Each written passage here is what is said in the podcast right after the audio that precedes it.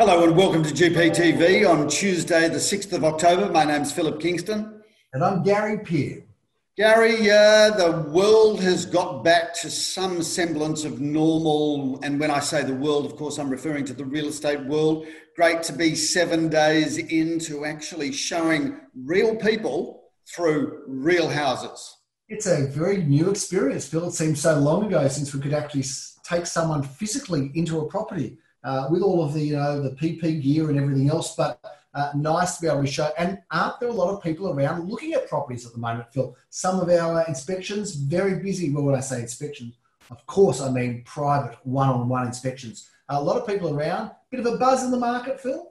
Well, Gary, uh, I showed my I showed a client through a house on Saturday, and I was so emotional, so emotional at actually physically being in a house and physically seeing another person. I went over to give them a hug, and then of course they stepped back, and I realised that was uh, that's an absolute no-no. So as excited as we might be, hugging is still off the uh, real estate agenda. Well, look, Phil, it's been off uh, a lot of different agendas. If I look at the American election now uh, you know, Joe Biden, known as a hugger, that's got him into a bit of trouble as well. And of course, um, look, the debate.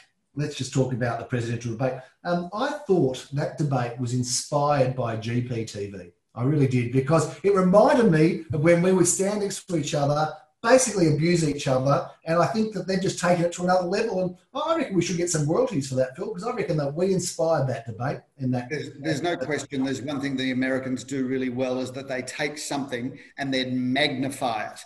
Uh, because you know we've had a lot of feedback from GPT uh, from GPTV viewers over the years about how sometimes the level in, of intensity of discussion they wonder whether you know we can still be mates at the end of it. But uh, these guys, these guys were on steroids, and uh, I think uh, Donald Trump has uh, has shown his true colours yet again. Well, you haven't called me a clown, Phil, and I think it was Biden that did that. And clown or an or an idiot, or an idiot, or or shut up, um, which is good. Which is good. We haven't had, we haven't gone to that level yet. So, uh, who would have ever thought that any two men speaking would make GPTV look like a classy show? Uh, but if, no, it wasn't an idiot. It was smart. It was don't say you're smart. Well, of course, neither of us have ever, knowing our poor grades, neither of us have ever been accused of each other talking about being smart. I think that's no, no, no, issue there. Well, look, I've got to tell you, watching the American elections uh, and the campaign, it's like watching.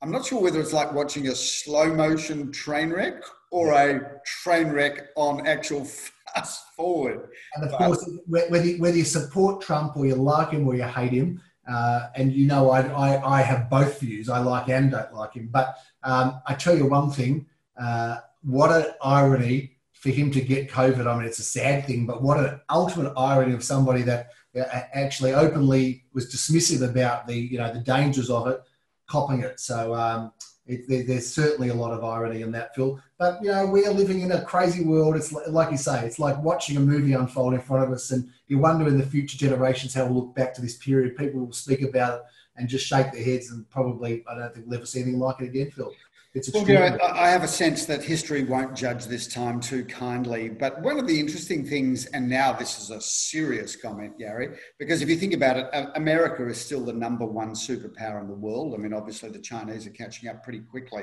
but they are the number one superpower in the world. And on top of it, they've always really been the leading uh, leading democracy in some ways in in the world. Um, the thing that I was taken by watching the debate was how gentlemanly Australian politics is by comparison. You know, we have we have a prime ministerial debate in this country where everybody agrees on who who's going to ask the questions. They agree on who the rule what the rules for the debate are, and then stupidly for Australia, they then follow the rules. So apparently that they'd spent weeks organising this debate, uh, weeks agreeing on all of the rules, and then of course Trump just comes out and goes, uh, "There are no rules. You don't bring a you don't bring a you don't bring a, a knife to a gunfight." Well, I think that. Uh... I think that we saw, you know, probably maybe in Paul Keating's time, a bit of aggressive and a bit of abuse. Uh, he was pretty good at slinging it out there, but he, he was, but he never cut across people in the debates. Like he, his his speeches were, you know, powerful and you know pretty full on. But you know, in a debate, it was always. I mean, in Australia, by comparison, we are very, very decent, law-abiding citizens. I think so, and you see this with Europeans as well. They come here, and of course, you know, even the body language and the confrontation and the fast, you know, the way some people in Europe speak quickly and they're very direct, and you know, we have got that kind of English gentlemanly way about us in Australia, and uh, and combine that with the relaxed beachside life, Philip. Uh, I think I like the Australian demeanour, but uh, it's very, it's very, very, uh, it, it's alien to us to see people going that hard at each other. It was like a massive testosterone. You know, I mean, you can understand teenagers, but these guys from their seventies. Um, anyway, uh, can you imagine what they must have been like as teenagers, or Trump, Trump at least? Um, but but ultimately, you know, coming back to Australia, uh, we're really quite pathetic in comparison because keep in mind this country was founded by convicts. I know. I know. What's wrong with us? We're just giving all all of our criminal ways away.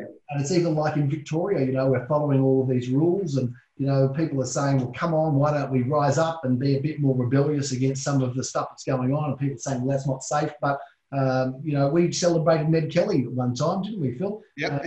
Uh, he was running for prime minister of this country once. He was. Anyway, look, we're getting right off the track. This is a real estate show, Phil. Yep.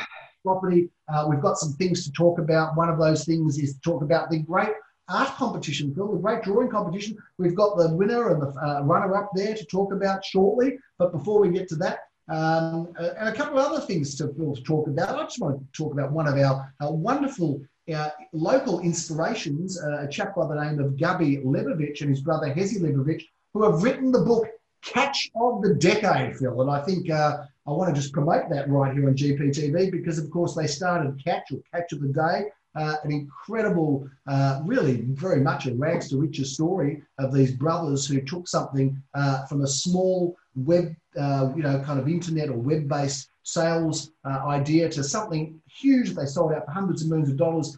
what a great story, Philip. This is Catch and catch of the decade, Phil. And yeah, and Gary, um, we were we were lucky enough to have uh, Gabi come on and talk to our entire team uh, a couple of weeks ago, and he's just so accessible, you know. He, and uh, there's a guy that ha- has obviously made a fortune, uh, but he's uh, kept his feet completely on the ground because he's just as accessible today as what he was when we first sold his first property uh, and it only seems, look, it, it, it's, it's in the last decade. He's gone from uh, operating his business out of his garage uh, to a business that was so big and powerful that Wesfarmers bought it out for, you know, a huge amount of money. So uh, he is uh, one of the local, uh, he's one of the local internet startup sensations of Australia. In fact, he was one of the first into it.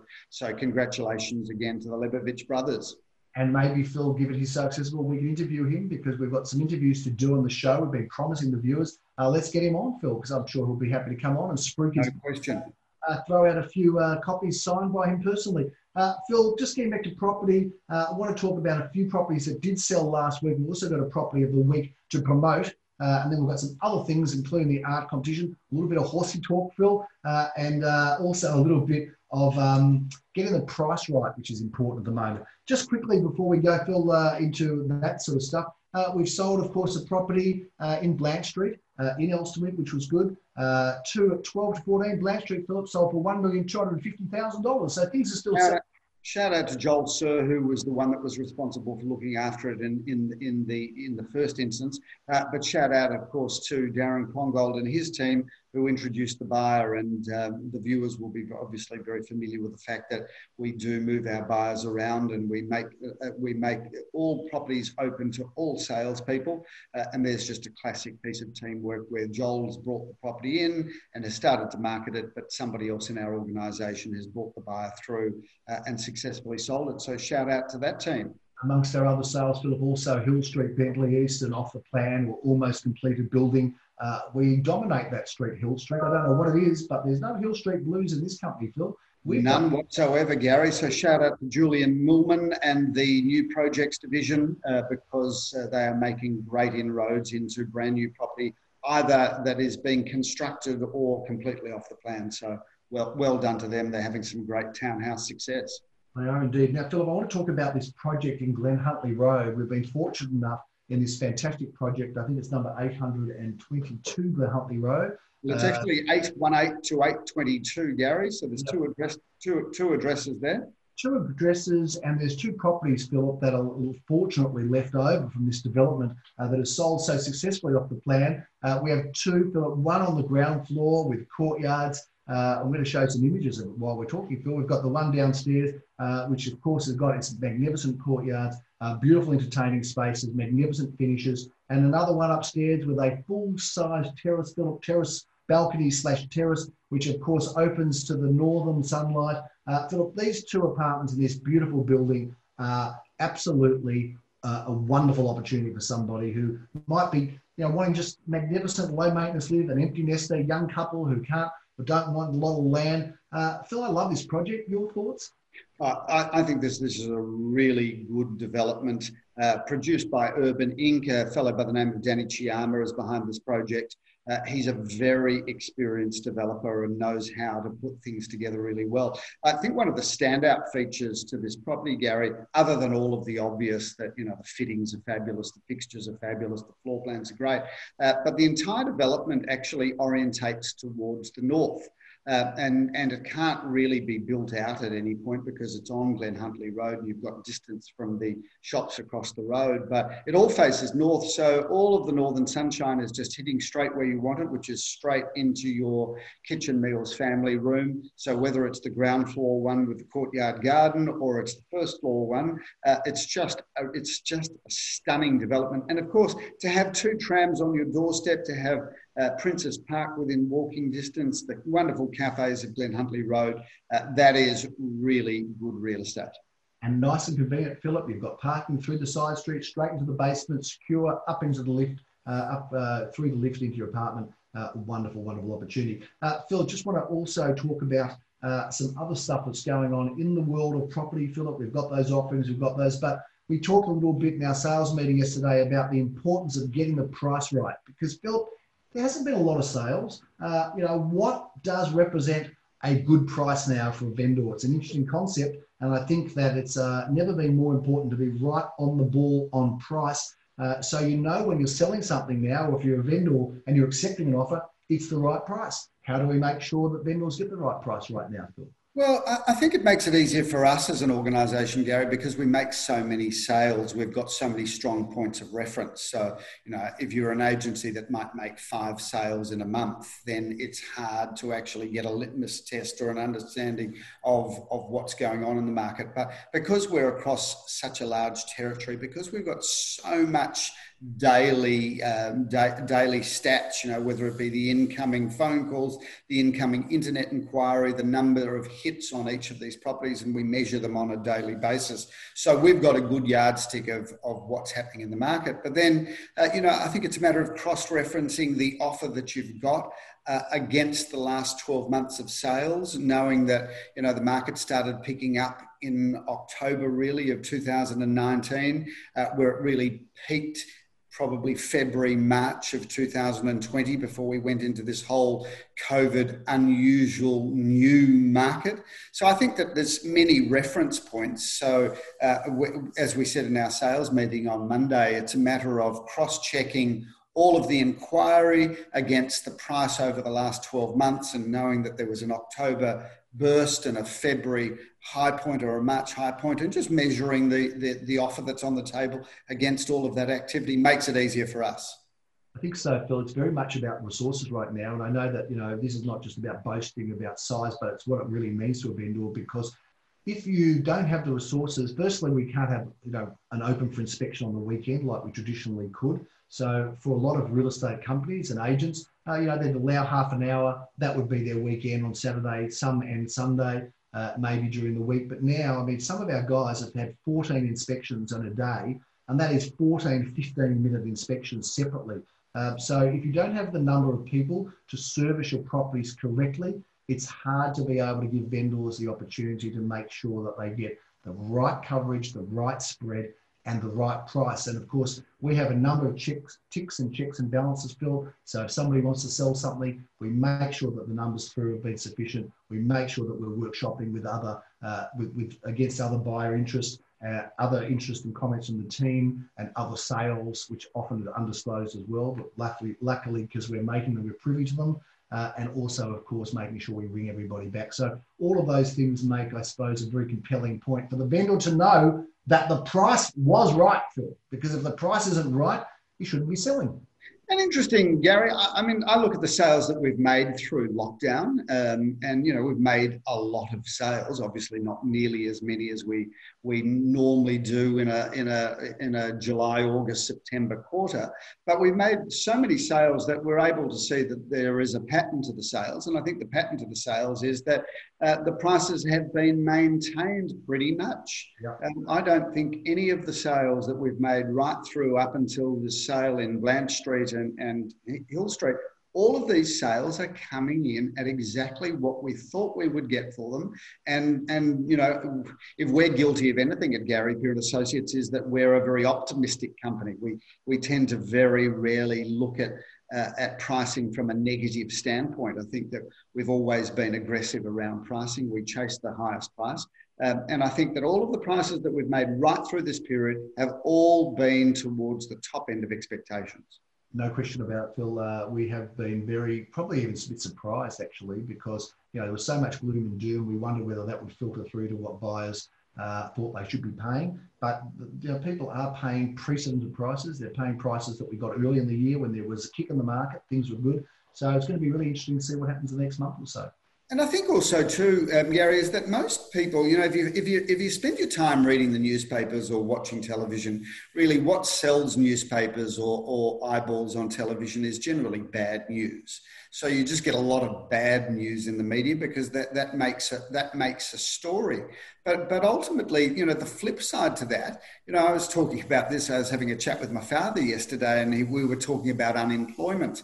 Um, and he was talking about the Great Depression of the of the 20s and early 30s, where unemployment peaked, I think, at 30%. And then he said, as you can say when you've you know got, got decades of wisdom, he said, look, you know, 30% of un- unemployment is horrific, but that means seven out of 10 people still had a job. Um, and when you start to think in those terms, I mean, unemployment in Australia, let's call it 8%, and I'm not sure that it is, it's probably lower than that. But if we, if we call it 8%, that means 8 in 100 people are without a job, but 92 in 100 people do have a job. So, you know, with due respect to those people that are suffering from being out of work, one of the things that we know because we're across so many different buyers that there's actually a lot of people that have been doing quite well through this pandemic. There's a lot of people that have been working their full hours, uh, business people that are in businesses that have been supplying products that are in demand. Uh, so there's, so it's not all doom and gloom. There's a lot of people that have done pretty well right through COVID. Well, my nephew Philip, as you would know, is in the dog food business, uh, selling, uh, manufacturing and selling dog food. Uh, and of course, uh, it's been very popular, Phil. You know, he's been busy. He was actually on the news the other night as one of the businesses that have been really busy because uh, a lot of people went out and got themselves a dog. In fact, walking with my darling wife the other day through Chapel Street, there was a pet shop open. Uh, you know, so pets are still okay. Uh, dogs have got more freedom, I think, than humans at the moment in Victoria, anyway. Uh, and of course, there's plenty of dog food going out there and products. So uh, there were some businesses that are busy, not just the toilet paper manufacturers, Philip, that had that big rush, but plenty of other businesses as well. Uh, Phil, let's talk and move on a little bit about. Uh, we've got some horsey talk, um, but I think that was important that conversation about the prices right. Uh, if you're selling right now, make sure the price is right, get the price right. Uh, Phil, I've got two horses on Saturday running. One in the Group Two Schillaci Stakes at Caulfield, a horse by the name. The Schillaci Stakes, Gareth. Uh, what's, what, what's a Schillaci Stake? Well, it's not something you eat, Philip. It's a race. Uh, and Schillaci was a great horse. A Group Two weight for age, order of command. Uh, I think with Damien Oliver will be riding in that, Philip, uh, and running in that. And uh, National Choice uh, runs in the Group One Guineas, Philip, which is a very, very, very exciting, prestigious big race. If it wins that race, Philip, I tell you what, uh, I'm going to be getting out the big cigar and puffing away because that's a very, very exciting. Uh, it's a colt, Philip, so it goes up in value a lot. Uh, I've got to tell you, Phil, it's very exciting. Very exciting. You know, Gary, if you've got a, if you've got two horses running this weekend, I mean, you've got to have a fairly large stable to have two runners any weekend. I would have thought. So, uh, you know, for the viewers that are watching, you know, there are there are some big names in racing, uh, and Gary Pires is quickly emerging as one of the big names in racing. And could you just tell me, just because I love hearing the name, the Sheik name that has a lot of horses. Hang on a second, let me give you just a bit of a build up because I do love a business card with this name on it. Sheikh Hamdan bin Rashid Al Maktoum, Philip. He's very, very successful with his horses. Uh, and, you know, and then. Sorry, what, what was his name? Sheikh Hamdan bin Rashid Al Maktoum is one of the sheikhs, Philip. Uh, I'm not sure he's the best sheik with racing, but uh, those blue colours of the sheik, they knocked off Order of Command last start uh, into third place, but we're no, no, surpri- no surprises there. No, so I'm definitely a long way behind the Sheik. I'm, I'm actually quite a lucky owner, Phil, because I don't have that many horses uh, to have one in a Group One and Group Two. And in fact, the one in the Group One, I've got a very small share because it was quite an expensive horse, Phil. I don't mind saying. Uh, so I've got a small share. But if that one wins, Phil, uh, oh boy, it's a colt. It could be worth a lot of money. So just, so just so I understand, a Group Two race is is the Group One, which is clearly the leaders' races. And then there's the group two, which is the like the egg and spoon race for horses, is it? Oh no, no, no, Phil. It's far from that. I can tell or, you. Or is it? Or is it? They're all in sacks, and they, uh, the sack race. I've got to tell you, Phil. I've been to Ararat on a Friday to see a horse run where the jockey came out with a cigarette in his mouth riding the horse. Okay, so I've been to the dregs of racing. This is the this is the highs. Unfortunately, I can't go there, but uh, this is a very exciting national choice, bill. Uh, came third at 50 to 1 last start. So you never know, could be some chance in the big group one guineas at Caulfield. Uh, very exciting. Anyway, let's get away from horses. No, no, just, just to finish it off, right? You've been involved with races since you were probably, what, 13? When, when my, you mother, my mother dragged me to the TAB by my ear, said to the guy behind the counter, he's underage, don't serve him took me out by my ear and I turned around and winked and I said, I'll see you Saturday. So I was always a hopeless case. So from a very early age, um, just in terms of, of uh, do you reckon you're at break even, in the money, or well behind? Look, I think I'm a very lucky guy. I feel I've lost a lot of money. I can tell you that much. Uh, it is a loser's game. No, make no mistake about that. You can have a win, but to be overall a winner, no, I'm not that. I stand as a very honest losing horse owner and punter, although Order of Command's been a great success story, Philip. Because what do you reckon that with, with the Sheik, what was his name again? He come down with Bashir Tomb, yes. Would he be in the profits, or would he also be? Sheikh, Sheikh, I think there's Sheikh Hamdan bin Rashid Al Nahaya as well, or something like that. But uh, look, I don't know if he would be. I don't know if Lloyd Williams would be, Philip, because he spent uh, you know many millions. He's won the course of the you know seven, eight Melbourne Cups. Um, I'm not sure anybody in racing really has made money, Philip, except maybe, well, maybe the Sheik has. I don't know. Uh, the Inghams, maybe they had a very good horse or a couple of good horses, and of course, one of the Inghams just passed away last week, sadly, Philip. But look, we're getting too much on horses. Let's get to the great art competition. Yeah, I've just got to check my phone, Gary, to see whether we've got a winner. Uh, and, uh, competition. Uh, this is very well planned. Look, in second place, have you got the winner? Because I'll go to second. I haven't actually. Okay. So um, I'm just. Oh yes, I do, Gary. Um, now let's go to second first, Phil, because Wilma comes second. Uh, and look, I think we should put up all the images. Let's flash through all the images now, because thank you to all those people who have participated in the great drawing competition. Well, we're just showing the winners circle, Gary. We're not. Uh, let's show them all, Phil. Oh, let's show. No, no, we're showing the winners circle. So the, the okay. five or six that we narrowed it down. Yeah, let, us show the finalists. We've seen Wilma there a number of times. Good on you, Wilma. She's had a good crack showing us some beautiful art. Uh, although maybe it's stuff that she had sitting around for a long a lot of time. But let's you know, Let's Get Laid is one of the great pieces that she's put in here, Phil. Uh, anyway, uh, and I like this one with the snail, with the Gary Peer logo also up on the screen right now. But Phil, there can only be one winner. There is a second, uh, and in second place, uh, with a $100 voucher to Los Chicos, enjoy it there. You can have a couple of meals for that there. Wilma, well done, Wilma, in second place. Uh, with your Let's Get Laid, um, which uh, of course you could look at that in a number of different ways, but we stay away from that. Uh, the number one winner of the great art slash drawing competition, Bill, goes to. Well, let, us uh, shout out to Bill, who has d- done that wonderful um, home in a boat, Gary. Yes. Uh, so he's been able to combine a whole series of things there. So it was stiff, Gary, but uh, well done to Bill. Uh, we did like that one. Of course, we loved Wilma's and all of the other people that put uh, an, a, a, um, a, painting or a drawing in. Well done. Thanks for getting behind it. And so, if, if we've helped you get through COVID by giving you something to do, we can be pretty proud of that too. Got some good jigsaw puzzles of houses now too, Phil. Actually, which is interesting. Uh, yep. If anyone talk about that, but um, let's. Uh, so Bill is the winner. Congratulations to Bill with the. Uh, he's done a beautiful image here. Let's have one more look at it, Phil. He's got the uh, the fantastic bathing box in a in a boat uh, with a bottle of wine with our logo at the back, Phil. I think maybe a bit of ego uh, contributed to the win or the judge's decision there, but well done and congratulations to Bill. Uh, Phil, that's a big wrap on GPTV. We've got horses, we've got books, we haven't, we haven't got into any mini series. We're going to stay away from that. Although I hear the bureau is very good. Uh, but Phil, uh, bureau is incredible. Bureau, bureau is one of the best things that we've ever watched. I'm watching Succession at the moment, Philip, which uh, I've got to say, right up there, fascinating. But you've got to watch, Gary. You have to watch before the presidential election. You've got to watch Hillary, which is on SBS and you've got to watch Comey, which is the most fascinating thing you'll watch this year, uh, which is on Stan.